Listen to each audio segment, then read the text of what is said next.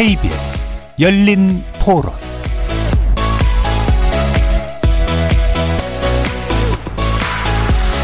안녕하십니까. KBS 열린 토론 정준희입니다. 젊은 층들은 자기 집 가질 의욕도 포기하게 되고 중산층들은 더 나은 집으로 이사 가는 그런 기회가 없어져 버린 거예요, 이제. 일단 서민들에 대해서 이제 공공 임대주택 많이 지어 가지고 집 없는 사람들이 집을 자기 소유를 하지 않더라도 임차라도 편안하게 살 수 있는 공간을 제공하는 게 가장 우선적인 정책으로 꼽아야 되지 않느냐 네, 그런 생각을 합니다. 지금 또 돈 이 어디로 갈지도 없고 그래서 공급도 공급이지만은 재개발이나 재건축이나 너무 길어요. 시간을 너무 많이 거기다 협의를 한것 같아요. 그 쌈거리인가 영거리인가 그걸 모아서 집을 산다는 것도 이자 내고도 그 더 남거든요. 그게. 근데 이사하고 하면 솔직히 전세 2년에 한 번씩 이사하면은 솔직히 그것도 번거롭고 집이 있어야 좀 안정적인 느낌이 드니까 투 자도 솔직히 좀 있었던 것 같은데요. 그냥 월세 같은 거 받아 먹는다고 보통 하잖아요. 돈의 목적 아닐까요? 돈? 부동산에 대해서는 결정하시는 분들이 조금 더 없는 사람들을 좀 생각해 주셔서 하는 바람은 있어요.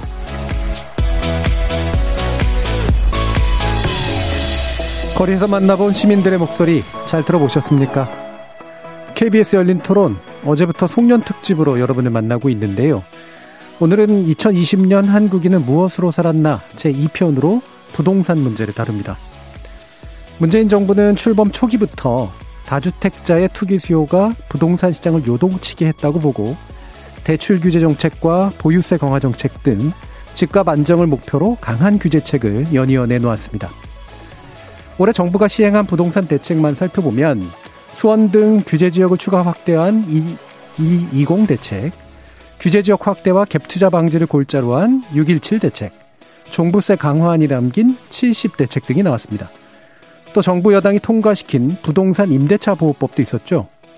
그 결과에 대한 해석은 입장에 따라 꽤 다르겠습니다만 서울 지역 아파트 가격의 여전한 상승세, 규제 대상 지역 바깥에서 나타나는 이른바 풍선 효과, 임대차 3법 시행 이후 부분적으로 나타났던 전세 미물 품귀 현상 등 시장의 반응이 그리 여의치만은 않았던 것 같습니다. 이에 관련해서 몇몇 시쳇말도 눈길을 끌었는데요. 영혼까지 끌어모아 집을 장만한다는 영끌족, 반대로 청약을 포기한다는 청포족이라는 상반된 경향이 20, 30대 집안에서 집단 안에서 나타나기도 했습니다. 2020년 한국인들에게 집이란 그리고 아파트란 어떤 의미였을지 한 해를 마무리하는 토론 준비해봤습니다. KBS 열린 토론은 여러분이 주인공입니다. 문자로 참여하실 분은 9730으로 의견 남겨주십시오. 단문은 50원, 장문은 100원의 정보 이용료가 붙습니다. KBS 모바일 콩, 트위터 계정 KBS 오픈, 그리고 유튜브를 통해서도 무료로 참여하실 수 있습니다. 시민 논객 여러분의 뜨거운 참여 기다리겠습니다. KBS 열린 토론 지금부터 출발합니다. 살아 있습니다. 토론이 살아 있습니다. 살아있는 토론, KBS 열린 토론. 토론은 라디오가 진짜입니다. 진짜 토론, KBS 열린 토론.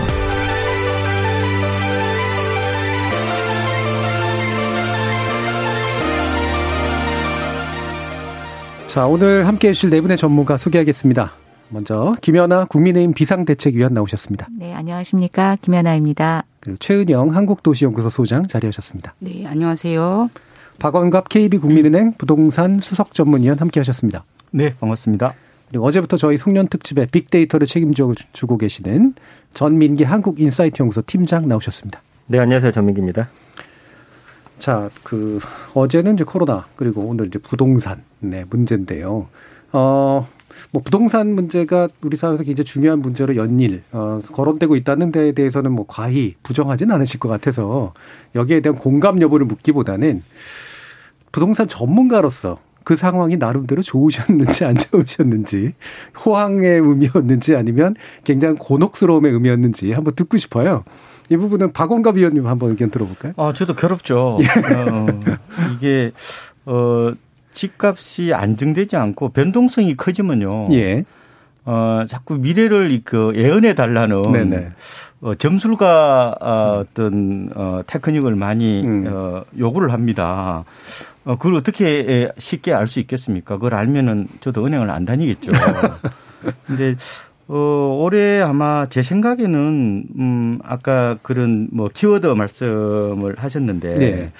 저는 올해 키워드 중에서 부동산에 적용해 볼 수 있는 것은 부동산 블루라는 음, 음. 단어로 좀 압축을 할 수 있을 것 같아요. 네.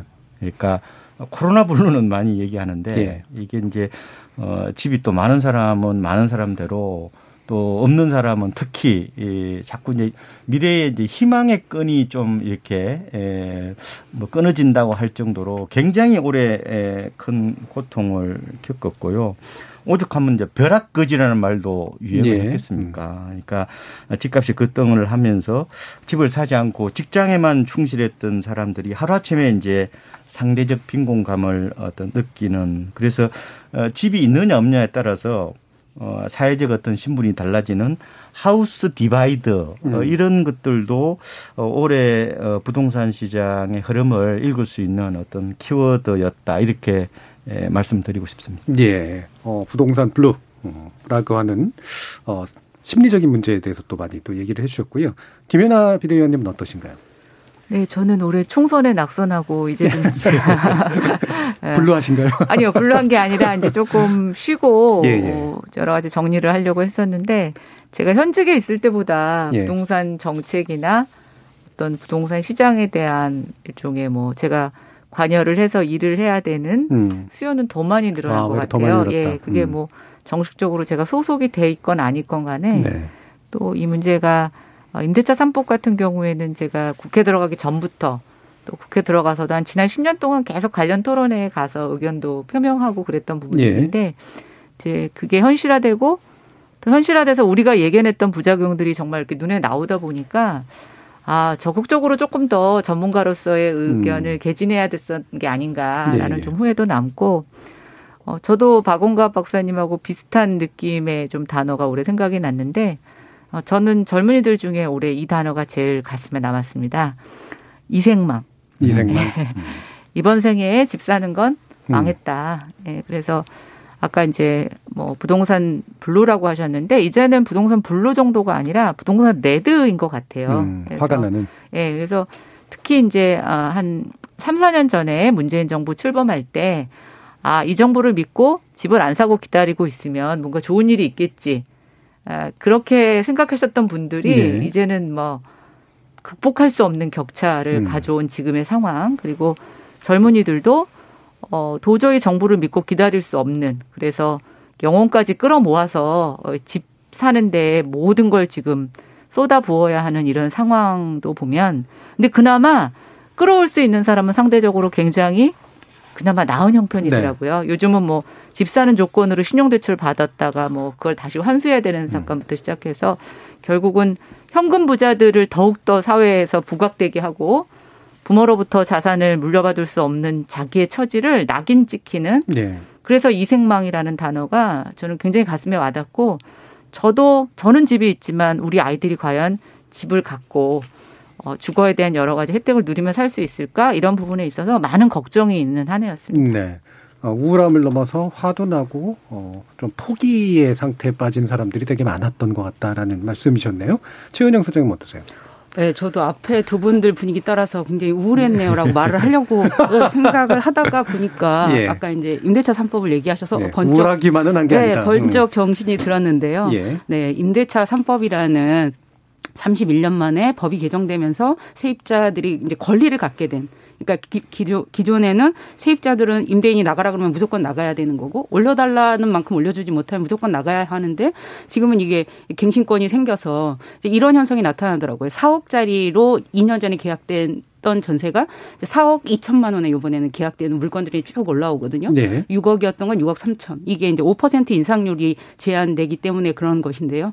결국 이제 31년 만에 그 임대차 3법이 도입돼서 그러니까 세입, 세입자들도 적어도 좀 음. 아쉽기는 하지만 4년이라는 기한 동안 좀 안정되게 살 수 있다라는 큰 변화가 올해 있었다라는 점에서는 긍정적으로 평가하는데 근데 이제 아까 말씀하신 이제 박 위원님도 말씀하신 그런 아주 거친 말들이 너무 많이 나왔거든요. 네. 뭐 영끌이다, 음. 그다음에 뭐 호텔 거지이다, 음. 이런 이런 거칠 말들이 결국에는 우리 사회의 주택 문제를 해결하는데 얼마나 도움이 되는지 모르겠고 그런 말들을 보면서 저는 저는 또 나름대로 괴로웠던 점은 있었던 것 같습니다. 예. 자, 뭐 우울한 부분은 또 있지만 그 우울의 방향이 약간 다른 것도 있고 그다음 나름대로 또 희망적 기색을 찾으신 부분도 있는 것 같은데 자 그러면 전민기 팀장님께서 네. 이그 빅데이터 상에 나타난 이런 감정의 흐름이랄까 키워드랄까 이런 것들을 좀 살펴보자 주셔야 될 것 같은데 네. 일단 코로나19 언급량 어제 엄청나게 많았잖아요. 그 그렇죠. 그 정도 수준까지 많았는지가 좀 궁금해요. 그렇진 않아요. 부동산 네. 언급량 한 200만 건 가까웠는데 네. 근데 이것도 굉장히 많은 수치입니다. 왜냐면은 한 달에 한 16만에서 17만 건 정도 음. SNS 상에 글이 올라온 것이거든요. 뭐 음. 댓글 제외하고. 그러니까 한 달에 이 정도 수치면 일주일에 한 10만 건 정도 되면은 온 국민이 어 가장 관심 있게 보는 그런 사안들인데 부동산은 1년 내내 그 정도 수치가 유지가 됐다라는 네. 것이고요. 이 빅데이터 상에서의 감정은 아까 house divide 말씀해 주셨는데 정말 이 양가적인 감정이었어요. 음. 그러니까 어 언론에서는 주로 이제 집이 없고 이런 뭐 서민들의 이야기를 했지만 빅데이터 상 안에서는 사실은 집 있는 분들은 네. 오히려 좀 더 오르기를 좀 오히려 바라고 더 오를 곳이 없나 투자처를 찾는 그런 움직임들도 많았거든요. 네. 그러니까 언론에 비춰진 모습은 좀 부동산만큼은 음. 좀 솔직하지 못해 보였습니다. 빅데이터 네, 네 전문가로서는. 음. 그래서 이제 연관어들도 보면은 뭐 집이나 아파트, 정부 정책. 그러니까 정부의 대책이 났을 때 처음에는 이제 기대감이었죠. 집값이 네. 좀 안정될까. 그러나 이 경험상 몇 번 그렇지 않다는 걸 알 이후에는 사실은 정책의 내용보다는 그 지역이 어디냐, 음. 그럼 그 주변에 어디가 오를 것이냐, 이제 이런 식으로 좀 어, 튀어 나갔던 것 같아요. 예. 예. 그래서 어, 내가 갖고 있는 돈을 어디에 음. 투자하고 한 채가 있으려면 똑똑한 한 채라고 하는데 음. 지금 있는 곳을 이제 팔고서라도 더 오를 수 있는 가치가 올라갈 만한 곳들을 좀 찾는 움직임들이 있어서 부동산을 포기하거나 아니면 대출을 받아서 공부하고 구입하는 두 가지 형태로 좀 양분이 됐고요. 그래서 부동산이 보니까 스터디, 회의, 공부 이런 키워드들과 네. 굉장한 네. 고연관성을 갖는 걸로 나왔거든요. 뭐 해보겠다 이거죠. 그렇죠. 네. 그러니까 이거는 언론에서 보여지는 모습과는 음. 조금 다른 이면의 모습들이다. 예. 이렇게 좀 말씀드릴 수가 있겠네요. 예. 저도 언론 분석을 좀 해봤었는데 언론이 이제 전반적으로 대단히 부정평양 쪽에 좀 가까운데 네. 소셜 미디어는 확실히 좀 이렇게 긍부정이 좀 양가적으로 나타나는 측면도 그리고 나와 똑같은 예. 생각을 갖고 있는 어떤 커뮤니티나 그렇죠. 카페가 되면은 거기선 더 적극적으로 아, 그렇겠죠. 본인들의 어떤 정보라든지 예. 상승 효과도 있고 그렇죠. 음. 그런 것들 좀 의견을 많이 주고받는 예. 상황이었어요. 이게 이제 이해관계가 또 이렇게 첨예하게 부동산 문제는 갈릴 수밖에 없다라고 하는 면 또 어떤 면에서 보여주는 것 같은데 네. 약간 덧붙여서 우리 김민기 팀장님께 자꾸 인간 AI를 제가 요청드리는 것 같아가지고 네. 어, 인간의 주관을 한번 여쭤보고 싶어요. 김민기 팀장님은 부동산에 관해서 무슨 키워드가 떠오르시나요? 저는 예. 그러니까 올 한해 사실은 어떤 전세 난민이라는 키워드가 예, 예. 있거든요. 그러니까 집값이 워낙 너무 올라 음. 버려서 사실은 이게 안정될 거다라는 생각으로 전세를 살고 있다가 전세값도 한꺼번에 올라가 버리니까 약간 난민이 된 사람들이 상당히 많거든요. 예. 초반에는 저도 이제 약간 전세 난민의 심정이었는데 그 저도 올해 사실은 대출을 좀 많이 받아가지고 결국엔 구입을 했어요. 예. 그래서 그 양쪽의 감정을 다 경험을 아, 했습니다. 경험했군요. 음. 이게 정말 이 집이나 이런 거에 있어서는 음. 개인의 감정이 굉장히 이기적이 될 수밖에 없다. 저도 네. 이게 사실은 없을 때는 이 집값 어떻게든 잡아야 되는 거 아니냐 네. 굉장히 분노감이 예, 있었거든요. 근데 구하고 나니까 예. 야 이왕이면 올랐으면 좋겠다 이런 예. 생각이 드는 제 자신을 보면서 네. 야, 이 모든 사람들의 마음이 나와 같지 않을까라는 예. 생각을 솔직히 좀 했습니다. 음, 제가 뭐 여쭤보길 되게 잘했네요. 네. 자, 그러면 이제 오늘 나올 얘기들이 사실 굉장히 많거든요. 왜냐하면 대책도 되게 많았고 논란도 되게 많았기 때문에 이걸 가지고 이제 하나하나 다 또 이제 견해가 또 차이가 있으시기 때문에 어, 대립적으로 이렇게 논의하기에는 좀 시간이 그렇게 남지는 않을 것 같아가지고요. 짧게 짧게 이제 어떤 입장 또 짚어주실 거 이런 것들을 위주로 좀 말씀을 해봤으면 좋겠어요. 일단은 음, 가장 초에 나왔던 220 대책, 뭐 일단 대출 규제가 이제 핵심이 됐던 건 측면인데 박 박은가 팀장님께서 이 부분 간략히 좀 설명해 주시죠. 네, 어, 어 집값이 이제 서울 강남에서 어, 강북을 거쳐서 어, 수도권으로 어, 확대되니까 210 어, 대책에서는 어, 수도권 주요 지역을 이제 조정 대상 지역으로 어, 묶고 철저하게 이제 어, 실 어, 수요 중심으로 어, 주택 시장을 재편하겠다 그런 취지를 많이 담고 있고요. 어, 가장 이제 두드러진 게 어, 이때 이제 그 조정 대상 지역에 대해서도 어, 3억 원이 넘어서면은 어, 자금 조달 계획서를 제출하도록 예, 예. 했어요. 나중에 가서는 음. 금액에 관계없이 전부 다 예. 아, 자금 조달 계획서를 내라. 지금 그렇게 시행을 하고 있죠. 어, 어쨌든 어, 그게 좀 주목해 볼 만하고요. 그 다음에 어, 조정 대상 지역에서는 어, 기존 주택을 어, 이제 2년 안에 처분하는 거로 네, 네. 어, 주택담보대출을 이제 해줬는데 어, 처분만 안 된다 이제 들어와 살 전입까지 해라 아, 이런 어, 규제가 나왔고요. 어, 지금은 또 더 강화가 됐죠. 어, 그때는 이제 2년 안에 네. 전입 어, 해야 됐었는데 이제 6개월로 지금 음. 줄어 있는 어, 상황입니다. 그래서 네. 어, 계속해서 이게 그 과열이 예, 번지니까 이걸 좀 차단하겠다. 뭐 그런 어, 소방수 어떤 정책의 예, 첫 시발탄이 어떻게 보면은 예. 어 올해 한정해 보면은 20 대책이다 이렇게 음. 볼수 있을 것 같습니다. 예. 이게 참 하나하나 사실 또 다 이게 짚어봐야 될 내용이긴 한데 어쨌든 어 투기 수요, 가수요 이 부분을 이제 잡아보겠다. 대출을 잡는 거 위주로 한번 해보겠다라고 하는 이제 그 전부터 사실 시작했던 부분에 대한 연장이라고 이제 볼 수가 있겠는데 그걸 확대시킨 거죠. 자 여기에 대해서 이제 많은 분들을 보면 어떤 분은 야, 내가 좀 내 능력 삼아서 이제 돈 끌어다가 하겠다는데 왜 막아? 라고 하는 것. 그러니까 나의 사다리를 막았다라는 분도 있고 어떤 분은 아 이게 결국은 너무 많은 이제 그 주택을 소유하고자 하는 사람의 욕망을 끊어내는 효과가 분명히 있을 거야 해야 돼라고 하시는 분들도 있는데 여기에 대해서 또 두 분의 입장이 다를 것 같아요. 일단은 김연아 의원님은 어떠신가요?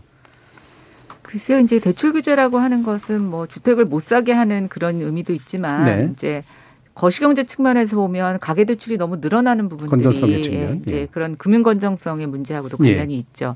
아마 기억하실 텐데 예전에 하우스푸어라든가 렌트푸어 얘기를 할때 음. 이제 이 대출이 과도해서 집값이 떨어졌을 때 대출 상한의 문제점 뭐 음. 이런 것들 때문에 많이 우려를 했던 부분들도 있습니다. 근데 제가 최근에 와서 이제 이 대출 규제를 보면 저희가 이제 앞에 영끌이라는 단어를 썼죠. 그러니까 오죽하면 영혼까지 끌어모으느냐고요. 네. 예. 그리고 대출 규제가 이미 어, 문재인 정부 출범 초기부터 있었어 왔었어요. 예. 그래서 이제 사람들이 그 규제를 피해서 온갖 방법을 다 동원을 하는데 올해 이제 대책은 그거마저도 이제 다 끊어내는 정책을 쓰다 보니까 네.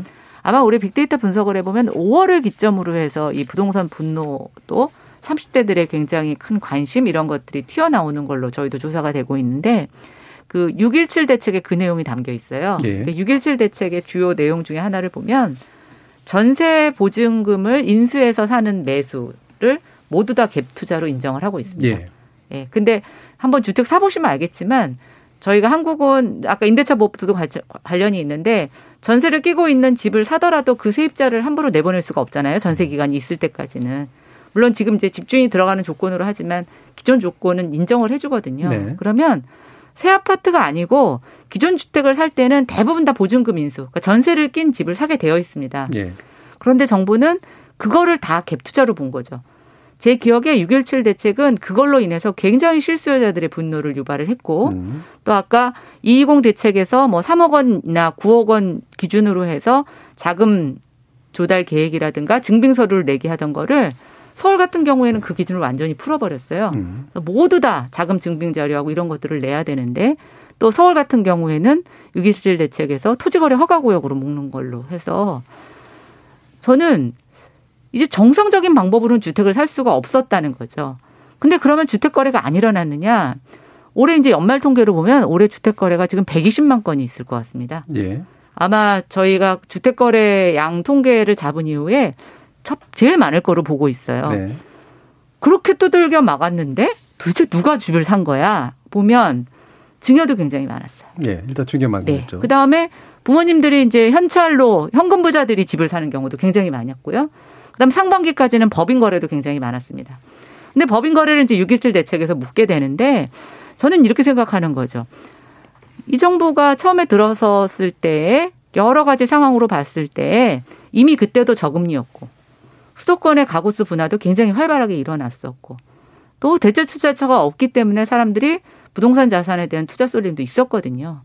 근데 그거를 그때 예측하지 못하고 법인 투자가 다 휩쓸고 가고 임대차 임대사업자들이 다 휩쓸고 간 이 마지막에 실수요자들이 마지막 차 예. 차를 타려고 하는 이 상황에서 그 끈을 끊어버리는 효과가 저는 있었다고 보는 거고 저는 총체적으로 봤을 때 시장을 거시적으로 보는 눈이 정부가 없었다. 네. 그러니까 특정 지역에 대한 어떤 어 뭐 규제 강화 그런 걸로 인해서 지지자들에게 좀 응원을 받고 또 다주택자를 겨냥함으로써 얻는 여러 가지 정치적인 셈법에만 관심이 있었지 이것이 전체 시장에 미치는 영향이라든가 이런 거에 대한 것이 굉장히 간과되어 있었고 그 저는 그 정책의 실패가 집권 4년 차에 부동산 가격을 이렇게 폭등시키는 또 지금은 매매 가격만 예. 오르는 게 아닙니다. 예. 전세 가격도 올랐고 서울만 오른 게 아니고 지금 전국적으로 오르고 있고요. 얼마 전 통계를 보니까 세종시의 집값이 정말 말도 못하게 올랐더라고요. 예. 그래서 그럼 도대체 이건 누구의 잘못이냐라고 봤을 때 저는 정책적으로 큰 그릇을 보지 못한 그리고 각 정책들의 타이밍에서 적절하지 못했던 점들을 피해 나갈 수 없다고 네. 생각합니다. 뭐 어쩔 수 없이 이게 굉장히 많은 부분 서로 연결되니까 많은 부분들을 얘기해 주셨는데 그 중에 그냥 제가 볼 때는 골점만 뽑아보면 어, 분노로 전환하게 된 주요한 이유 중에 하나, 특히 계층이 20, 30대 계층인데 그들은 자기가 이제는 실수요자로서 뭔가를 사려고 할 때 사실은 남들 살 놈들은 다 사는데 만약 그분들의 입장에서 예, 보면 예, 그렇죠. 예. 왜 내가 사는 걸 못하게 했느냐라고 하는 그런 분노가 굉장히 커졌다라는 그런 말씀이시잖아요.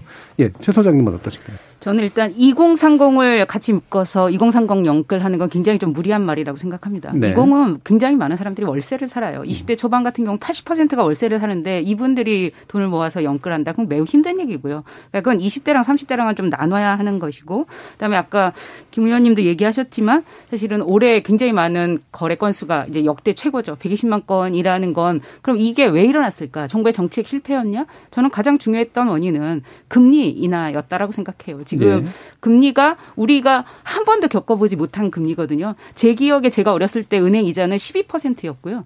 근데 지금은 이제 대부분 2%대이잖아요. 이런 뭐 초저금리 상태가 결국 아까 집을 사는 걸 포기했다라고 말씀하셨는데 오히려 거꾸로라는 거예요. 숫자는 120만 건이 왜 나왔겠어요? 집을 사는 걸 포기하는 게 아니라 사람들이 집을 사기 너무 좋은 여건이 되는 거예요. 집값은 올랐지만 네. 이 동원할 수 있는 게 이 정부가 최근 발표한 자료에 의하면 80만 원을 가지고 이자를 똑같이 낸다고 할 때 2008년에는 1억 2천 원을 동원할 수 있었어요. 근데 현재는 이걸 3억 6천까지 동원할 수 있거든요. 그러니까 한 달에 80을 낸다고 할 때. 예. 이자가 같은 것을 가지고 동원할 수 있는 돈이 이렇게 달라지는 상황에서 사람들이 어떻게 판단을 할 것인가라는 것이 이 120만 건이라는 역대 최고 최대의 매매 거래 를 말을 하는 거고 그리고 그건 아까 말씀하신 것처럼 집값 집을 집을 사는 걸 포기한 게 아니라 오히려 집을 사기에 너무 좋은 여건이 돼버린 거예요. 예. 한편으로는 예. 예. 그런 것들이 종합적으로 영향을 미치는 것이지 정부가 뭘 잘못해서 이런 결과가 다 야기됐다 이렇게 하는 거 좀 과도한 모든 것들이 정부의 원인이 있는 건 아니라고 생각합니다. 예. 그러면 이제 확전을 피하기 위해서 약간 이 부분만 간단하게 더 짚어주세요. 이런 그러니까 20대는 일단 빼고 얘기해야 된다는 말씀 주셨는데 30대 그러니까 아마 직장 초년생이나 언제 결혼했거나 뭐 이런 식의 사람들이 어, 실수요자로서 충분히 주택 시간을 여전히 지출할 여지는 가능성은 닫힌 게 아니다 이렇게 보시나요? 네, 아까 음. 말씀드렸던 것처럼 지금 같은 이자로 네. 소득의 그 소득 주택 가격이 올라간 거를 상쇄할 만큼 또 이율이 떨어졌기 때문에 접근성 자체는 그 낮아지지 않은 거죠. 그러니까 음. 이렇게 역대 최고의 지금 100만 건을 넘은 적이 없거든요, 실거래가로. 네. 근데 저도 깜짝 놀랄 정도로 저도 그게 가장 특이한 현상이라고 생각했거든요. 예. 100만 건이 넘는 이것이 보여주는 이 숫자가 보여주는 바는 주택을 사람들이 사는 것을 포기하지 않았다라는 거죠. 예. 그렇게 해석하기보다 그러니까 어, 주택을 사기에 유리한 환경이 형성이 되어서 어, 잠재적인 주택 수요층이 더 적극적으로 어, 시장에 뛰어들었다. 이렇게도 볼 수 있지만 이, 이 사람들은 이번에 그 어떻게 보면은 상승 열차일 수도 있는데 어, 이번에 타지 않으면은 영원히 탈 수 없을 것 같은 불안감과 네. 이 초조감 이게 결국은 어떻게 보면은 이 사람들을 시장으로 뛰어들게 만들었다는 거죠. 그러니까 어, 아까 복합적으로 보셔야 된다는 말을 저는 맞다고 보는데 저 주변에서 보면은 도대체 10대, 20대까지 집을 사는 거 보면 최근에 그 비중이 5%를 넘었거든요. 세우면 중요 아닙니까? 10대, 네. 20대가. 아니, 그러니까 정려가 아니라 그 자체가, 구매가. 그러면은 누가 10대, 20대는 말씀하신 것처럼 30대하고는 달라요. 30대는 분갈 나이란 말이에요. 근데 10대, 20대는 뭐 아직도 철도 안 들을 나이잖아요. 저희 아들도 26인데 뭐, 뭐 운동 하나 살라고 생각하는 나이지. 아직까지도 집에 대해서 어젠더가 설정이 안 돼 있는 어, 연령대예요. 그러면은 누가 그렇게 초조감과 불안감을 느꼈느냐? 부모들이죠. 결국은 이제 명의만 달리했을 뿐이지 이번에 집을 못 사면은 우리 아들 딸이 영원히 집을 못 살 것 같은 이런 여러 가지 이런 공포 분위기 이게 결국은 어 이런 그 패닉 바잉의 어떤 주요한 원인이다. 과연 그게 원인 제공이 에, 복합적이라고 그러는데 물론 저금리도 큰 원인 중에 아니죠. 지금 주가 보세요. 주가. 예, 예. 주가 2,900 갈라고 그러잖아요. 예. 그것처럼 모든 자산이 다 유동성 세례로 인해서 이 껑충 뛰은 것은 맞아요. 근데 예. 그 부분에서 그러면 어 정부 잘못은 전혀 없느냐. 뭐 그럼 정책의 효과는 전혀 없는 이렇게 말하기는 좀 그렇고 양쪽 다 봐야 정확하게 어, 이 문제를 좀 볼 수 있지 않느냐 예. 이렇게 생각하고 김민기 있습니다. 팀장님 그러면 그 관련된 어, 이런 대책이 나오고 난 이후에 어떤 키워드 동향이랄까, 뭐 감정의 동향이랄까 이런 것 좀 알려주시죠. 네, 그러면 뭐 부동산 정책과 관련해서는 음. 사실은 반응들을 좀 보는 게 중요할 것 같네요. 지금 상황에서는 그래서 일단은 어떤 부동산 정책이나 대책이 나오고 나면 일단 내용이 어떤 건지 좀 살펴보시는데 자세히는 모르세요. 저도 그렇고 예. 뭐 일단 어 경험상 나오고 나서 올랐다 그냥 그렇게 하면 부정적으로 좀 보는 경향들이 있거든요. 그래서 규제 지역 발표 따른 주변 지역 시세 뭐 이런 거 오히려 좀 많이 보시는 것 같고 부동산 정책이라고 하는 이 키워드가 고 연관성을 갖는 키워드는 뭐 회의나 선거 토론이었거든요.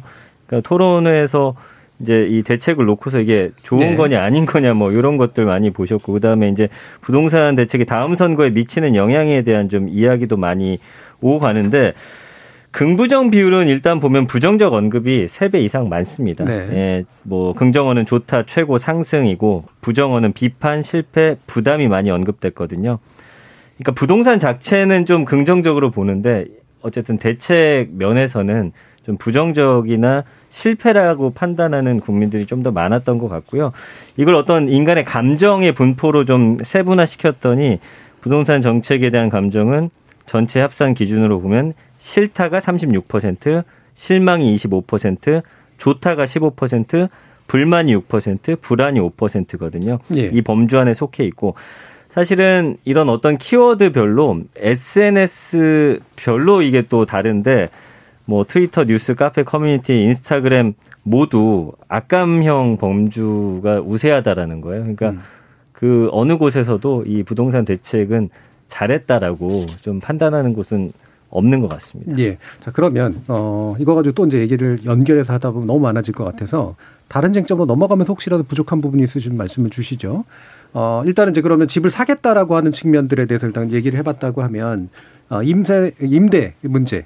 그래서 이게 임대차의 3법이라고 흔히 부르는 법인데 이게 이제 매물을 없애, 그러니까 시장에서 사라지게 만들었다. 그리고 값을 뛰게 만들었다. 결과적으로는 그래서 실질적으로 수혜가 잘 안 간다. 주인도 힘들고 임대차도 힘들다. 이런 식의 얘기들이 많잖아요. 어떻게 보세요? 김은하 위원님. 어, 임대차 시장 지금 굉장히 많이 올랐죠. 문재인 음. 정부 들어서 전세 가격이 지금 경기도가 15%, 서울이 한 22% 오른 거로 나타나는데 그게 9월까지 정도이거든요. 그럼 이제 임대차법이 7월에 영향이 돼서 이제 그 이후로 보면 사실은 또 좀 저희가 쪼개보면 더 많이 가격이 올랐을 네. 것으로 보고 있는데 아까 이제 최은영 소장님께서 지금 집을 사기 너무 좋은 환경이다. 그래서 120만 거래가 있다고 얘기하셨는데 저는 그, 생, 그 말씀을 듣고 이런 생각이 들었어요. 어, 그런데 올해 집을 못 산 사람들은 그럼 뭐지? 어. 그러니까 저는 그런 포인트가 바로 지금 부동산 관련 기사나 이런 저희가 SNS 분석이나 빅데이터를 봤을 때 분노로 나타나는 게 뭐냐면 그러면 같은 80만 원으로 레버리지를 일으킬 수 있는 금액이 훨씬 더 많아졌고 이렇게 주택에 사람들의 관심이 많은데 그럼 이때 사지 못하는 사람들은 뭘까라고 음. 보면 문재인 정부 출범 바로 직전까지 서울의 평균 주택이 아파트 가격이 6억 5천이었는데 지금 거의 10억에 육박한다고요.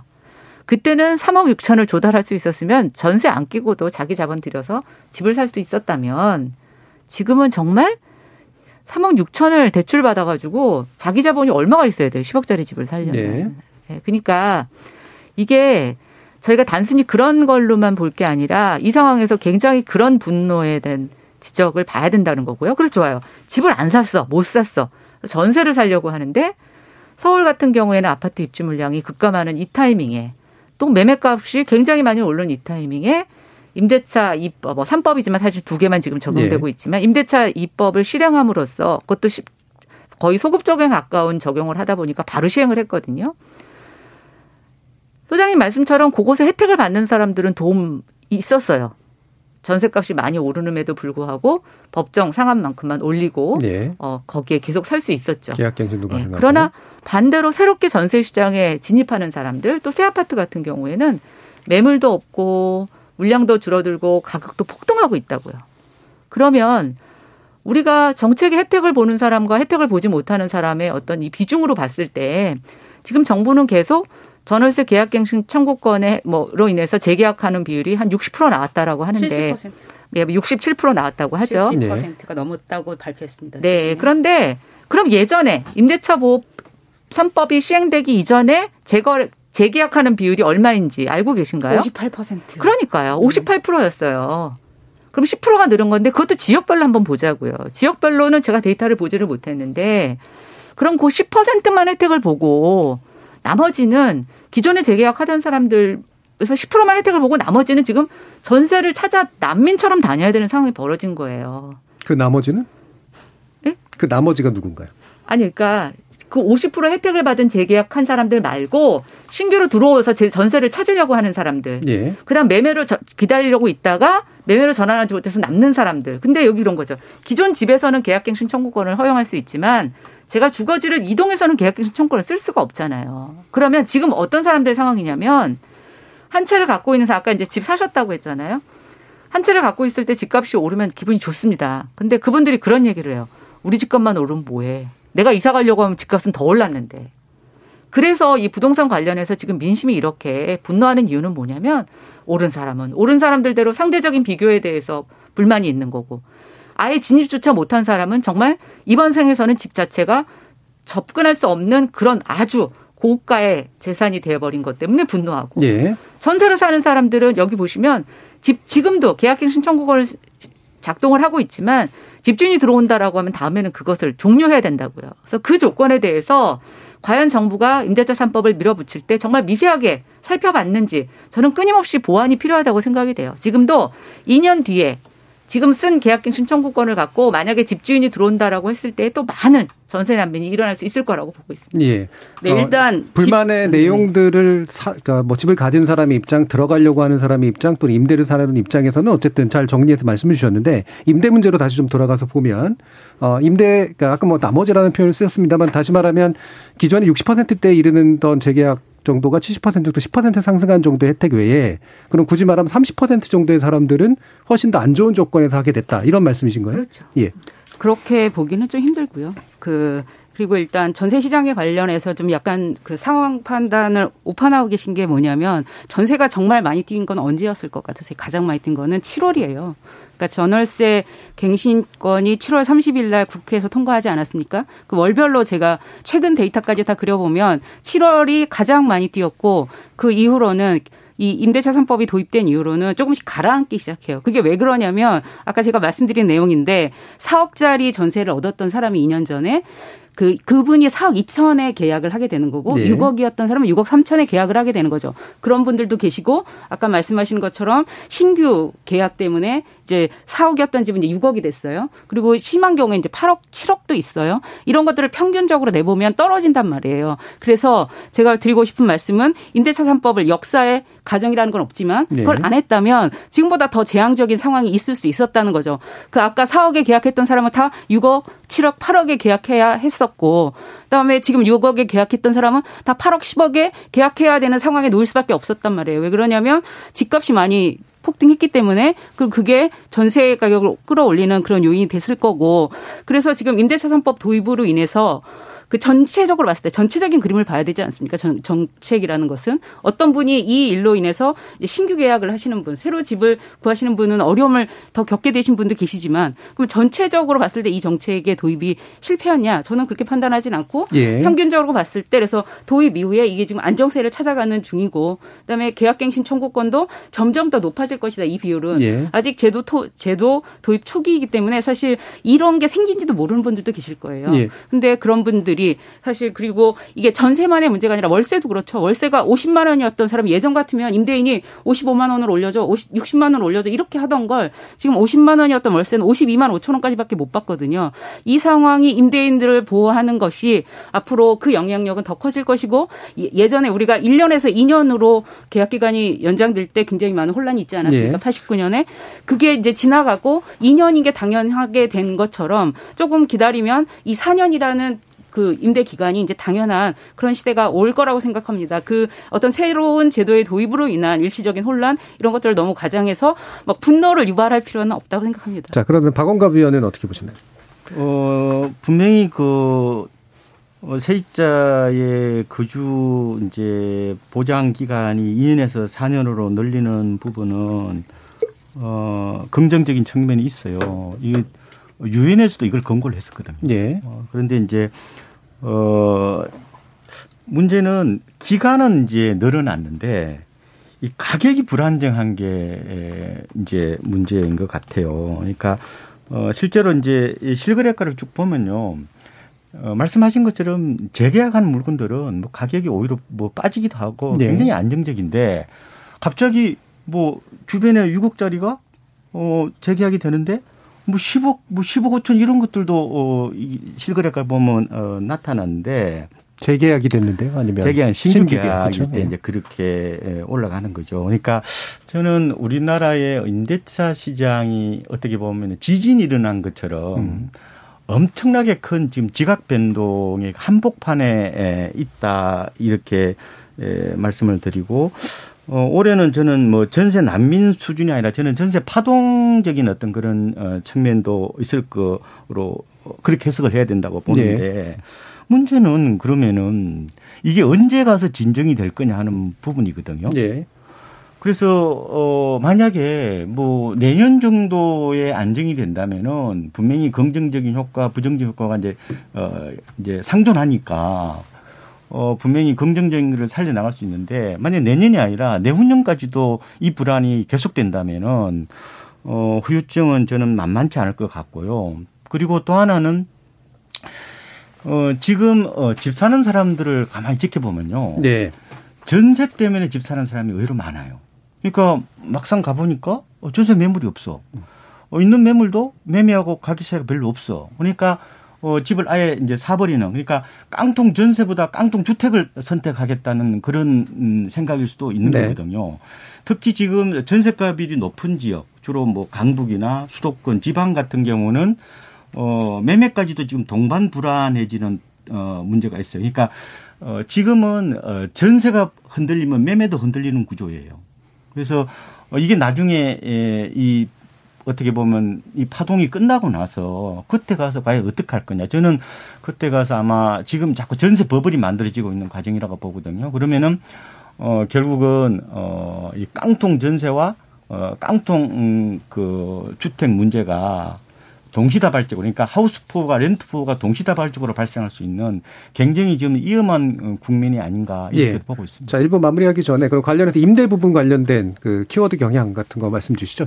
네, 전세 같은 경우는 긍정 감성이 좀 더 우세했습니다. 55대 44%로 그나마 이제 새롭게 계약 체결하시는 분들의 어떤 부담감을 제외해 놓고는 그나마 그래도 다행이다라고 생각하시는 분들 있는 것 같아요. 이 다행이다에는 전세로 살다가 그냥 집을 산 분들의 마음도 있는 예, 것이고요. 예, 예. 그러니까 기존의 계약이 이제 연장되는 분들도 여기에 포함이 됐다라고 본다면 그래도 한 11% 정도는 좀 긍정적으로 보고 있는데 이제 아까 말씀해 주신 대로 뭐 내년 지나고 예. 그 이후의 상황들이 왔을 때는 요 수치가 어떻게 바뀔지 좀 봐야겠지만 부정 감성어가 보면 부담 안 된다 부족이거든요. 결국에는 새롭게 계약하는 데 있어서 금액이 너무 올랐기 때문에 음. 그 자금을 마련하는 데 있어서 굉장한 어려움들을 좀 호소하시는 것 같아요.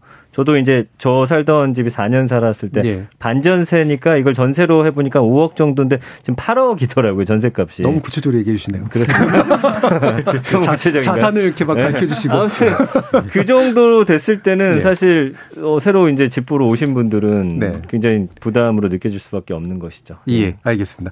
자 관련돼서 또 청취자들이 또 많은 의견을 주신 것 같은데요. 한번 들어보고 가죠. 정희진 캐스터. 네, 청취 여러분이 보내주신 문자들 소개합니다. 고석희님, 주거의 목적이 아닌 투기의 목적으로 살았던 사람들의 인식이 바뀌어야 부동산 문제가 해결되리라 생각됩니다. 안타깝게도 있는 사람들은 들은 척도 안 하고 있다는 게 가장 큰 문제입니다. 7702님, 아파트나 오피스텔이 공실이 많은데 왜 그렇게 집값이 올라가는지 이해가 안 가네요. 6256님, 공공임대를 확대하는 것에 공감하고 필요하다고 생각합니다. 다만 양보다 질도 좋아져야 하고 무엇보다 임대료도 현실적으로 낮아져야 합니다. 임대료 관리비 이것저것 포함되면 4, 50만 원 들어가는 게 현실이거든요. LH가 서민을 위한 회사라면 임대료 등을 낮춰 서민들이 혜택을 피부로 느끼도록 해줘야 한다고 생각합니다. 2016님. 무주택자들은 현 부동산 시장을 보면서 불안 초조합니다. 불안하지 않고 내 집 마련할 수 있으면 좋겠습니다. 미는 윤서 딸바보 아빠님. 정책의 실패입니다. 집값이 떨어져도 서민들은 대출이 안 돼서 못 사는 건 매한가지입니다. 중산층들은 원활한 거래로 세금 걷고 그 세금으로 질 좋은 임대 아파트 및 도시 재생 사업을 정부가 직접 시행하는 정책으로 취해 주었으면 합니다. 서민들이 나가라는 말 듣지 않고 안정적으로 주택을 보유할 수 있었으면 합니다. 7105님, 집값 상승, 비단 현 정부만의 탓일까요? 집값 인상은 수도권만의 문제고 부동산 투기자들 탓이라고 생각됩니다. 10년 전 제가 지방 소도시에서 3,900만 원에 매입했던 아파트가 지금은 3,500만 원 정도에 거래됩니다 해주셨고요. K78889585님, 30대입니다. 한 달 300만 원씩 20년 모아야 6억 정도의 아파트를 살 수 있습니다. 그런데 집값이 내가 20년 모아도 못 살 정도로 오르니 이때 무조건 사야 된다라는 마음이 큽니다. 노동소득의 증가량이 부동산 속도를 못 따라갑니다 해주셨네요. 네, KBS 열린 토론. 이 시간은 영상으로도 생중계하고 있습니다. 유튜브에 들어가셔서 KBS 일라디오 또는 KBS 열린 토론을 검색하시면 지금 바로 토론하는 모습 보실 수 있습니다. 방송을 듣고 계신 여러분이 시민 농객입니다. 계속해서 청취자 여러분들의 날카로운 시선과 의견 보내주세요. 지금까지 문자캐스터 정희진이었습니다. 토론이 세상을 바꿀 수는 없습니다. 하지만 토론 없이 바꿀 수 있는 세상은 어디에도 없습니다.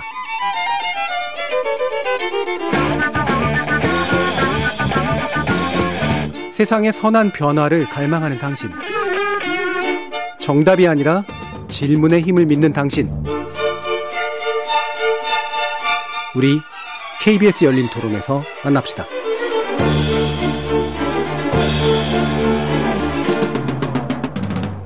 KBS 열린 토론 송년 특집 두 번째 시간 2020년 한국인은 무엇으로 살았나 부동산 편 함께하고 계신데요.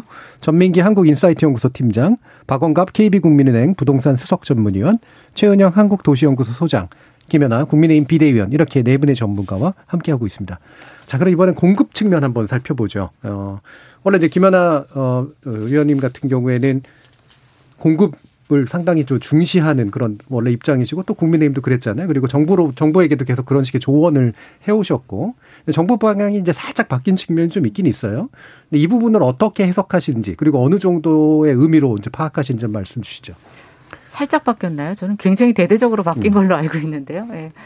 이제 변창흠 장관님이 SH공사에 계시고 LH에 있을 때 이제 여러 가지 도심의 주택 공급 확대 관련된 세미나 자료들을 이렇게 세미나를 하셨더라고요. 제가 네. 이제 그 자료를 쭉 보고 정부의 8사 공급 대책 쭉 내용을 보면서 저도 공급을 되게 중시 생각하는 사람이지만 저는 지금 문재인 정부의 공급 정책에 대해서 네. 사실은 굉장히 좀 부정적입니다. 음, 왜냐하면 어 서울 특히 이제 서울로만 보면 재개발 재건축 노후주택 개조하지 않고 우리가 신규 택지를 갖고 주택을 공급할 수 있는 방법이라는 게 굉장히 제한적입니다.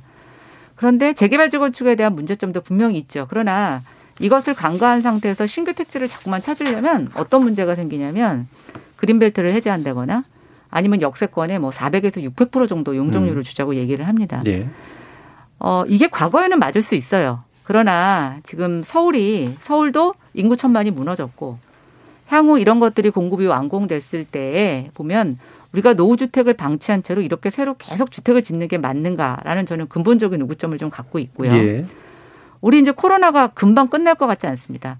한동안은 post 코로나라는 얘기를 하다가 요즘은 with 코로나, 이 코로나로 어떻게 살아갈 것이냐라는 얘기를 하는데 코로나가 우리에게 주는 하나의 좀 새로운 교훈은 뭐냐면 또 new normal이 될 수 있을 것 같은데 집이 굉장히 중요해졌어요. 예, 예. 예 그렇죠. 집 밖에서 해결하던 많은 것들을 집 안에서 해결을 하고 있거든요. 음. 그러면 저는 여기에서 해결해야 되는 게 뭐냐면 서울에 정말 열악한 주거에서 어, 살고 있는 분들이 많습니다. 뭐 고시원, 지옥고라는 말이 한동안 있었었는데 이런 뭐 예를 들어서 한 네다섯 평 되는 요즘 네다섯 평도 안 되죠 고시원 같은 경우는 그런 데서 사는 사람들이 이 코로나와 관련돼 있을 때 얼마나 취약한 환경에 있을까라는 부분에서 보면 사실 저는 최근 문재인 정부에 있어서 이 부분에 대한 구체적인 대안은 못 본 것 같아요. 그러니까 예를 들어서 새로 짓는 거에는 어떻게 뭔가 적용할 수 있지만 제가 이제 지역에서 젊은 청년들과 관련된 임대차 상담을 해주고 있는데 저희가 보통 그 건물 주인들이 불법으로 쪼개기를 해가지고 어뭐 한 예를 들어서 어 10평짜리 집을 5평짜리로 아니면 3평짜리로 3개를 쪼개가지고 불법으로 세를 줍니다. 네. 근데 이게요. 어, 행정 당국이 발각을 하면 이행 강제금 세 번만 물리면 그 다음부터는 강제를 하지 못합니다. 다 법이 바뀌었어요. 그래서 어떻게 해체를 개조를 해요? 아니요, 이행강제금을 계속 무한대로 물릴 수 있게 법이 바뀌었습니다. 아 그런데 이상으로. 예, 네. 아니 그런데 이행 그 이행강제금 지난번 에 제가 국회 있을 때 세 번이고 그걸 다시 바뀌었는데 문제는 뭐냐면 이행강제금을 월세를 받아가지고 충분히 해결이 가능한 거예요. 그러지 못할 정도로 바꿨습니다. 법은. 근데 실제로 이행되고 있지 않는데 법이 많이 바뀌었습니다. 아니, 그런데 그게 안 돼요. 그래서 이제 그 친구들이 저한테 주로 그 항의하는 건 뭐냐면 옆에 하고 소음이 해결이 되지 않는다라는 문제. 그 다음에 굉장히 위험해 보이는 구조라는 건데 그런 경우에는 또 주민등록을 못 옮기게 하는 경우도 있어요. 임대차 분쟁조정위원회에서 저희가 분쟁 사례를 하다 보니까 의외로 전세보증금 반환에 문제가 생겨서 돈을 못 돌려받는 사람들이 많고 정말 어려운 사람 중에는 주택의 개보수 문제가 해결이 안 돼가지고 어, 집을 옮길 때마다 집주인이 여러 가지 트집을 잡아서 보증금을 떼고 다 안 주고 그것에 대한 변상을 요구하면서 내쫓는 경우도 굉장히 많이 있어요. 네. 그러면 우리가 지금 새로 짓는 주택에 대해서는 뭐 공공임대주택이라는 것을 지금 짓는데 저는 저렇게 그린벨트를 해제해서 도심의 허파를 허물면서 공공임대주택을 계속 짓는 게 저는 지속 가능하냐? 저는 좀 아니라고 보고 있고요. 예. 그 다음에 노후화되고 있어서 언젠가는 우리가 뭔가 손을 봐야 되는 재개발 재건축에 대해서 이렇게 방치하는 것보다는 조금 지금보다는 속도를 내야 된다라는 네. 생각을 하나 하고 있습니다. 마지막으로는 아까 말씀드린 것처럼 정부의 영역에 미치지 못하고 있는 정말 열악한 주거 환경에 있는 사람들을 이 코로나 상황에서 우리가 어떻게 보호하고 있는가 특히 이제 엊그저께 지금 발발되고 있는 구치소에서의 어떤 그런 코로나 확진을 보면은 예. 저는 그게 열악한 공공임대 주택에서도 우리가 예측이 가능한 하나의 그런 상황이라고 볼 수가 있어요. 왜냐하면 지금 임대주택을 용적률을 만약에 600% 정도 지어가지고 하게 되면 굉장히 고밀입니다. 밀집되어 있고 네. 또 공공임대주택은 평수가 크지를 않기 때문에 저는 이런 거에 되게 취약하다고 보는데 그래서 저는 공급이라고 하는 것이 지금 당장 국민들도 굉장히 급합니다. 아, 급한데 저는 이 공급 부족의 상당 부분은 심리적 요인이라고 봐요. 왜냐하면 서울에서 공급이 앞으로 굉장히 줄어들 거다. 예. 양질의 지역에 주택 공급이 없을 거다라고 하는 이 공포감에서 비롯된 건데 이 공포감에 정부가 여태까지 대응 안 하다가 뒤늦게 대응하면서 이렇게 쏟아붓듯이 그것도 그린벨트를 해제하면서까지 공급을 하는 거는 저는 굉장히 어리석은 선택이라고 그러니까 양질의 주택 있고요. 위주의 수요고 그거는 재개발 재건축 위주로 공급해야 된다 이렇게 요약하시면 그러니까 재개발 재건축이라는 것을 예. 특히 지금은 이제 공공 재개발 재건축만을 선택적으로 취하고 있는데 저는 민간의 재개발 재건축도 뭔가 자꾸만 이거는 하면 안 된다라는 것이 아니라 이게 선순환적으로 굴러갈 수 있는 방법에 대해서 고민을 예. 안 하고 주택 공급을 할 경우에는 저는 굉장히 열악한 주택만 지어진다고 보고 있습니다. 예. 특히 공공임대를 역세권에 400% 600% 지었을 때는 저는 외국에 가서 보세요. 우리 아파트를 비난하잖아요. 말이 지금 계속해서 길어지고 계신데 아, 네. 좀 잘라야 되거든요. 네, 네, 네. 외국에서는 고층 아파트가 두 개입니다. 예. 아주 부자들이 사는 주상복합이 하나 있을 수가 있고요. 아니면 이제 공공임대가 굉장히 고밀 건축으로 가게 되는데 예. 저는 민간에 대한 재개발 재건축은 억제시키면서 용적률을 뭐 250%, 280%로 묶어둔 상태에서 공공임대주택에 대한 용적률을 400%, 600%로 푼다? 저는 이거는 굉장한 낙인 효과가 있을 거라고 보고 있습니다. 예, 최영정 소장님. 그 고속터미널에서 서서 이렇게 보시면 대부분의 아파트들이 새로 지었어요. 네. 그리고 우리나라는 어디를 가도 그 타워 크레인이 안 서 있는 데가 없어요. 재개발 재건축이 얼마나 빠른 속도로 이루어지고 있나. 다른 나라들 아마 가보신 분들은 비교가 되실 텐데요. 그렇게 빠른 속도로 다시 다 짓고 다 전면 철거라고 하는 방식으로 개발을 하는 나라가 어디 있습니까? 우리나라는 우리나라의 재개발 재건축은 지금도 세계적으로 굉장히 너무 빠른 속도. 사실은 우리가 감당할 수 있는 거냐? 재개발 재건축은 굉장히 비싼 주택을 생산하는 방식이거든요. 지금 문재인 정부의 주택 가격 상승에 굉장히 중요한 원인 중에 하나는 재개발 재건축의 속도가 빨라지면서 비싼 아파트들이 공급되었기 때문에요. 예. 지금 뭐 2, 30억씩 하는 아파트가 언제 공급되었습니까? 그게 재개발 재건축 때문이기 때문에 재개발 재건축으로 모든 문제를 풀 수는 없어요. 그거는 한 가지 방법이고 정부가 못하게 하고 있지는 않죠. 재개발 재건축은 민간에서 본인들의 동의에 따라서 진행하는 것이고요. 그리고 아까 제가 좀 의아한 건 도심의 용적률을 높이는 거에 대해서 반대라고 하셨는데 제가 기억하기로는 총선 공약에서 그 당시 당 이름은 정확히 모르겠지만 국민의힘에서 용산의 뭐 재건축 그, 용, 그 용적률을 뭐 800, 900 숫자는 정확히 기억이 안 나는데 어마어마한 비율로 주자 이런 주장을 하셨던 게 기억이 나거든요.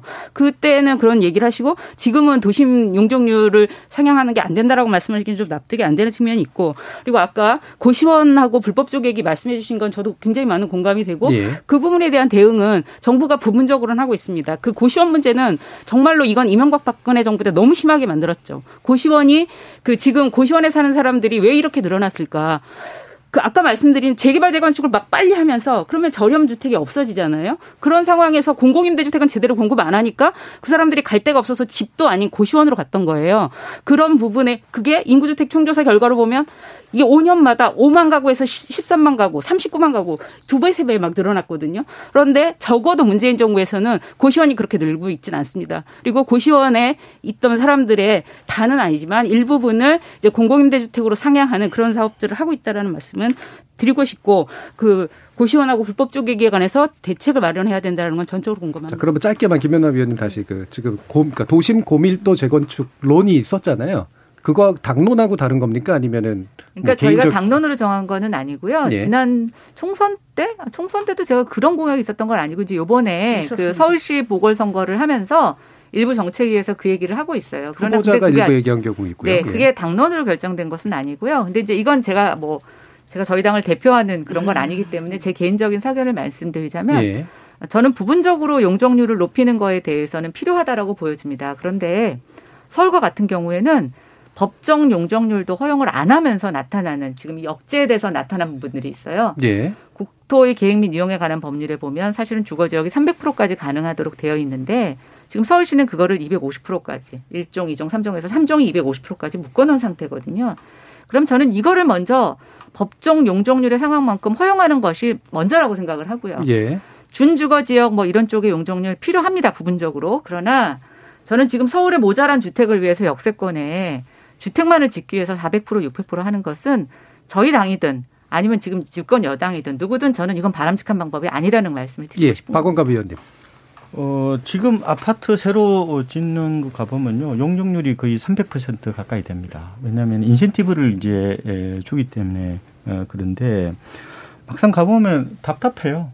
어, 답답한데 과연 근데 이 문제를 진짜 풀기 어려운 이 난제 중에 난제입니다. 그런데 이제 제가 봤을 때는 지금 전반적으로 어, 그 주거 공간에 대한 어떤 그 needs랄까요? 이런 수요들이 굉장히 좀 많이 수준이 높아진 게 아파트 이 광풍의 주요 원인 중에 하나인 것 같아요. 양질의 주거 환경을 원한다라는 거죠. 특히 지금 30대 밀레니얼 세대들이 예. 어, 도심 아파트에서 태어나고 자란 이른바 아파트 키즈란 말이에요. 네. 그러니까 어, 부동산 그러면 아파트 외에는 다른 걸 생각하지 않을 정도로 음. 이 아파트 편식 현상이 지금 강한 어떤 그런 상황이거든요.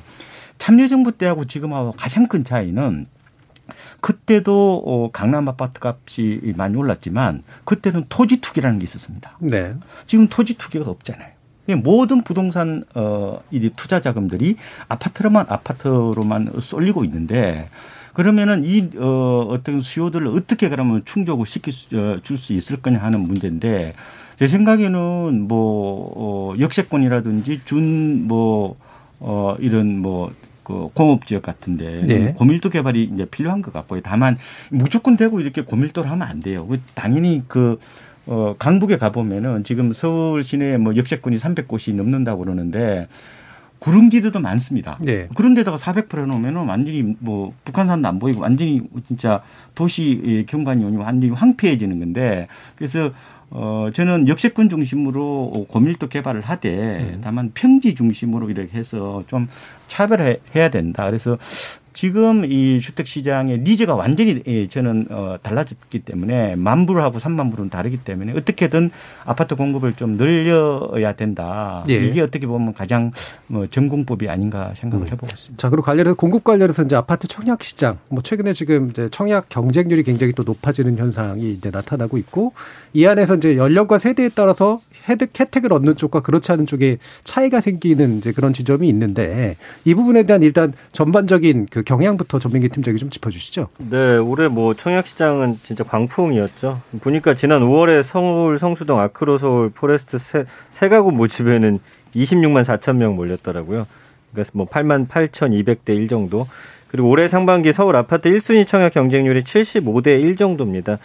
문재인 정부가 출범한 2017년 상반기에 11대 1이었다고 하더라고요. 그러니까 청약이 이제 로또 청약이라고 하다 보니까 어, 주변 시세보다 싼 가격에 사서 어, 그 이상의 차익을 노릴 수 있다라는 뭐 그런 기대감 때문인지 좀 굉장히 높아졌고 특히나 당첨 가점의 평균이 2017년 상반기 43.9점에서 54.8점으로 한 10.9점 올랐더라고요. 근데 이제 어, 최근에 그 생애 최초 특별 공급이라든지 그 청년들에게 조금 더 어, 입절승 기회를 늘려주는 그런 것들이 발표가 되다 보니까 역차별 논란이 이른 게 지금 정확히 기억은 안 나는데 지난 어, 어떤 지구의 청약의 평균 그 청약 통장에 입금한 연수가 한 20년 정도 되더라고요. 그러니까 4, 50대 분들 중에서는 이렇게 차곡차곡 내가 점수 쌓아왔는데 그 비율이 줄다 보니까 좀 역차별 논란까지 좀 나오고 있는 것 같아요. 그래서 음. 최근에 이제 그 다음에 그 자산 기준 없이 소득 기준만 적용한 또 공급 방식과 관련해서는 그 금수저 외벌이 위한 특별 공급이다 뭐 이런 반발도 나오고 결국에는 어떻게 비율을 하더라도 어느 쪽인가는 좀 나에겐 좀 불리하다라고 느껴지는 그런 지점이 발생하는 것 같기 때문에 예. 뭐 이런 어떤 불만들은 나올 수밖에 없는 것 같습니다. 예. 그 이런 뭐 40, 50대 불만 같은 게 또 이번에는 또 많이 또 두드러지기도 했었는데요. 최 소장님 관련해서 좀 말씀 부탁드릴게요. 네, 그래서 청약 기준이라는 청약이라는 건 굉장히 한정된 자원이기 때문에 그 원칙을 좀 일관되게 가져가야 되는데 이게 너무 자주 바뀐다는 거. 네. 이게 정권에 따라 너무 바뀌는 건 좀 문제가 있다고 생각합니다. 우리가 사회적으로 합의를 해서 그 기준은 그대, 그대로 계속 가야 이런 불만이 없을 텐데 어떨 때는 뭐 가점 없이 막그 뽑기식으로 하다가 지금은 음. 가점으로 했다가 막 이런 것들이 그 청약이랑 굉장히 어떤 희소한 자원을 배분하는 기준이기 때문에 좀 형평성 있게 좀 일관되게 가는 방향이 있어야 이런 문제가 안 생길 거라고 생각하고요. 예. 아까 그 박원갑 그 위원님께서 말씀하신 거하고 좀 짚을 게 있는데 네네. 30대 청년들의 아파트 kids 얘기하셨잖아요. 근데 이런 얘기를 들으면 소외감을 느끼는 청년들이 굉장히 많을 것 같아요. 제가 음. 이런 부동산 얘기를 하다가 그 이, 런 얘기를 하면 청년들이 이게 내 얘기가 완전히 아니다라고 얘기하는 청년들이 있어요. 예. 그래서 굉장히 양극화돼 있거든요, 청년들이. 아까 이제 고시 예, 예, 예. 고시원에 사는 청년들, 고시원의 절반 이상이 청년들이거든요. 네. 그럼 그 청년들이 이런 얘기 들을 때 어떨까? 그리고 아까 이제 영끌 담는 얘기가 나왔는데 저희가 소병원 의원실하고 최근에 분석한 자료에 의하면 영끌보다는 상속 돈 한 푼도 대출받지 않고 음. 집을 아파트를 산 사람들이 저희가 자금 조달 계획서를 분석한 결과인데요. 훨씬 더 많아요. 한 네 배 정도로. 그러니까 이 청년들이 완전히 양극화되어 있는 거죠. 음. 부모로부터 받거나 해서 그냥 한 푼도 하나도 빌리지 않고 그냥 사 사는 사람이 4배 2030 세대 중에 그리고 영끌 마치 영끌은 한10% 음. 그러니까 이런 사람들 부모로부터 다 받는 금수저 이른바 이런 사람들이 한 40% 정도 되는 거예요. 예. 그런 상 굉장히 좀 양극화되어 있다. 그리고 집을 사지 못하는 청년들이 있겠죠. 그래서 놀라운 숫자가 있는데 2019년 주거 실태 조사 결과에 의하면 청년들이 집을 살 때까지 최초 주택을 살 때까지 얼마나 걸리실 거 얼마나 걸리냐면요. 1.4년이에요. 신혼부부는 1.7년이고요. 이게 사는 사람들은 굉장히 빨리 산단 말이에요. 왜? 아까 말씀드렸던 그런 이유로. 그래서 우리 사회가 굉장히 양극화되어 있고 청년들의 처지가 그냥 다르다라는 점을 이 정책과 주택 정책과 관련해서 반드시 그 뭐라고 해야 정책 당국도 그렇고 저희들도 그렇고 굉장히 다른 청년들이 존재한다는 꼭 기억했으면 좋겠어요. 아까 모든 청년들이 아파트 키즈다 이렇게 보기는 매우 좀 힘들다. 예, 부분적으로 분명히 이제 그런 성향들이 있고 트렌드의 변화도 있지만 확실히 이제 부동산 문제는 아까도 계속해서 나오듯이 어떤 조건에서 어떤 것들을 원하느냐에 따라 대단히 다른 상들이 만들어지기 때문에 누구의 목소리를 대변하는가도 참 굉장히 좀 중요한 문제인 것 같아요. 관련해서 김연아 비대위원은 어떻게 생각하시나요? 저는 뭐 청약에 대해서 좀 말씀드리겠습니다. 예. 어, 아파트 뭐 연간 전국적으로 한 25만 원 정도 분양을 하면은 저희가 통상 그 정도 분양할 수 있는데 뭐 그쪽이 다 사람들이 원하는 지역이 아니고 그 중에서도 뭐 사람들이 굉장히 수요가 많은 지역은 아주 소수일 거라는 거죠. 그런데 그 청약에 당첨만 되면 최근에는 이제 분양가를 많이 인하시켰기 때문에 뭐 과천에 얼마 전에 지식정보타운은 뭐 10억의 차익이 생긴다라고 하는 겁니다. 음. 뭐 일전 가점제를 적용하느냐 일반 추첨을 하느냐라는 논란도 있지만 저는 그렇게 생각해요. 아니 누구는 이렇게 운이 좋아서 이 시대에 그거를 분양을 당첨을 받으면 시세 차익이 10억이나 생기고 누구는 연끌을 해서 신규 아파트도 아니고 기존 주택을 살려고 하는데 집 사기도 어렵고 그리고 그 사람들은 뭐 그거 못 사서 몇 년 지나가고 나면 집값이 또 굉장히 많이 오르고 저는 이제 이게 약간 뭐 우리 쪽 주택 정책 안에서의 풍선 효과일 수도 있고 아까 말씀하신 것처럼 처해 있는 상황에 따라서 굉장히 불만의 정도가 다를 수 있는 이 복잡한 주택 부동산 문제에 있어서 우리가 좀 기준점을 가져갈 필요가 있다고 생각이 돼요. 어, 청약 시장에 대해서 저는 뭐 약간의 채권 일체제 비슷하게 그 과도한 차익을 좀 회수해야 된다라는 생각을 하고 있습니다. 근데 그게 어, 못 하고 있어요 정치권이. 왜냐하면 굉장히 표에 유리한 정책이거든요. 네.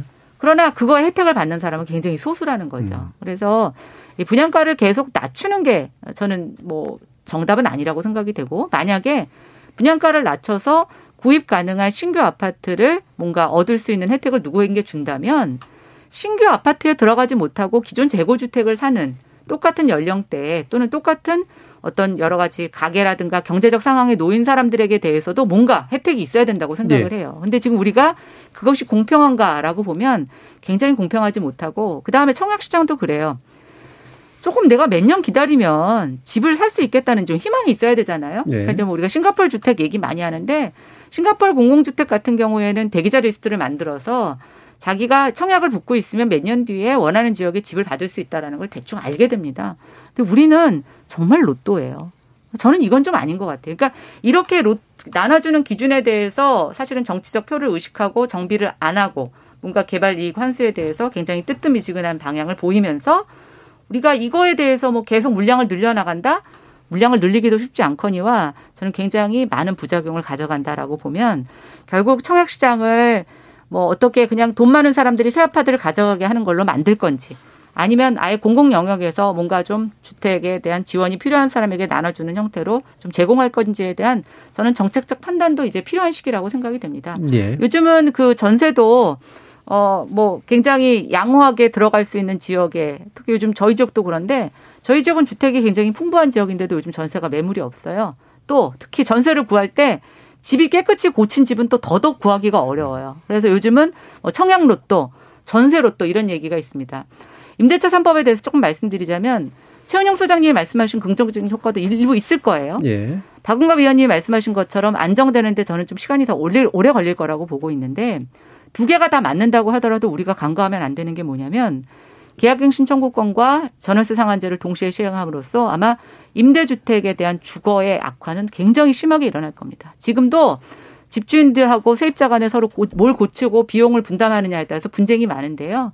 마음대로 인기가 높은 지역에 올리지 못할 경우에는 집주인 들어온다라고 해서 내보내는 것 외에 주택을 하나도 고치지 않고 굉장히 열악해지는 문제. 그러나 우리가 서울에서 아파트 전세값이 5억이 넘는데 5억이 넘는 돈을 주면서 내가 살면서 정말 그렇게 후진집에서 살아야 되느냐라는 그런 자괴감이 굉장히 많이 나올 수 있을 것 같아서 저는 우리가 이 주택의 품질을 유지하게 할 수 있는 임대차 3법에 대한 보완도 반드시 필요하다고 생각합니다. 알겠습니다. 박원감 위원님 말씀 듣죠. 어, 그 주제가 갑자기 청약에서 음안도로 가가지고. 예. 근데 저는 어, 청약은 일종의 어, 시장에 이제 어, 신호를 보내는 거라고 봐요. 예. 그러니까 기다려라. 그래서 기다리면 그렇죠. 자기 네. 언젠가는 얻을 수 있다. 있다. 네. 네. 그런 걸 이제 어, 단순하게 신호가 아니라 믿음이 되도록 해야 된다. 뭐 그런 측면에서 보면은 어, 이 채권 입찰제 이 부분도 약간 논란이 있어요. 예. 그러니까 뭐 과도한 시의 차익을 어, 이게 특정 사람한테 로또 어, 이렇게 당첨시키듯이 그냥 맞느냐 그런 부분은 있는데 어쨌든 이 부분은 좀 가져가야 되는데 이게 또 어, 실무적으로 보면요. 이게 나중에 이거를 채권을 이거를 그러면 소화를 시켜야 되잖아요. 이게 물량이 워낙 많다 보니까 채권 시장에서 약간 소화 불량이 생기고 금리가 오를 수 있는 그런 부분이 있어요. 네. 간단한 문제는 아니에요. 음. 그래서 어쨌든 그런 부분들을 고려를 해야 되는데 제가 꼭 좀 말씀드리고 싶은 거는 이 30대들이 지금 어떻게 보면 연끌 그리고 패닉 바잉이라는 것은 어떻게 보면 굉장히 비성적인 어떤 구매 패턴이잖아요. 네. 뭔가 쫓기듯이 이번에 아니면 진짜 마치 나락으로 떨어질 것 같은 그런 어 두려움 때문에 집을 사는 건데 그래서 청약에서 저는 어, 조금 희망의 끈은, 어, 끊지 말아야 된다고 저는 생각을 하는데, 근데 약간, 어, 미시적인 부분인데, 가령, 지금 공공 분양에서 어, 생애 최초 어, 특별 분양이 있습니다. 근데 이거는 결혼을 해야 돼요. 예, 예. 생애 최초인데. 예. 근데 싱글들은 청약할 수 있는 그 자격을 주질 않아요. 음. 그래서 일정 부분이라도 이 싱글들한테 문호를 저는 열어야 된다고 생각이 들고요. 그다음에 뭐 투기 과일지구 같은 경우 중소형은 다 100% 가점제예요. 네. 그죠. 그러면 30대들은 가령 뭐 가점이 얼마 안 되니까 당첨 가능성이 없으니까 저는 어 투기 가을지구 같은 데서 중소형에서 약간은 추첨제 같은 걸 열어서 기술적으로 어 계속해서 시장으로 이렇게 무차별적으로 이렇게 뛰어드는 걸 좀 막을 수 있는 그런 완충 장치 같은 거는 좀 기술적으로 검토를 해봐야 되지 음. 않느냐 이런 생각이 듭니다. 자 그러면 전민기 팀장께서 네. 음, 관련해서 혹시라도 또 더 그 말씀 준비하셨는데 좀 덜푼제 자료가 있으시면 어, 뭐 얘기해 주시면 좋고요. 하나밖에 안 남았는데 예. 예. 비전문가 비주택 전문가 입장에서 네. 데이터 전문가 입장에서 네. 그리고 가장 좀 젊은 세대에 가까운 입장에서 네. 나에게 집은 무엇이었으면 좋겠다라는 말씀까지 네, 부탁드리겠습니다. 네, 알겠습니다. 일단 부동산 올한해 이제 감성을 보니까 52대 47로 긍정이 아주 5%니까 뭐 네. 거의 비슷하다고 봐야 될 것 같은데요. 그 감성어가 단순하지만 그 감정들을 정확히 드러내고 음. 있어요. 좋다, 싫다, 불안, 기대. 요런 순으로 나오기 네. 때문에 결국에는 집을 소유하고 있느냐 그렇지 않느냐로 정확히 나뉘는 것 같고요. 그래서 뭐 젊은 뭐 이 안에서는 제가 가장 젊다라고 말씀하시니까 집이 저는 그래 사는데도 불안한 마음이 좀 남아 있다라는 네네. 거. 사실 집을 사면 끝이 아니라 음.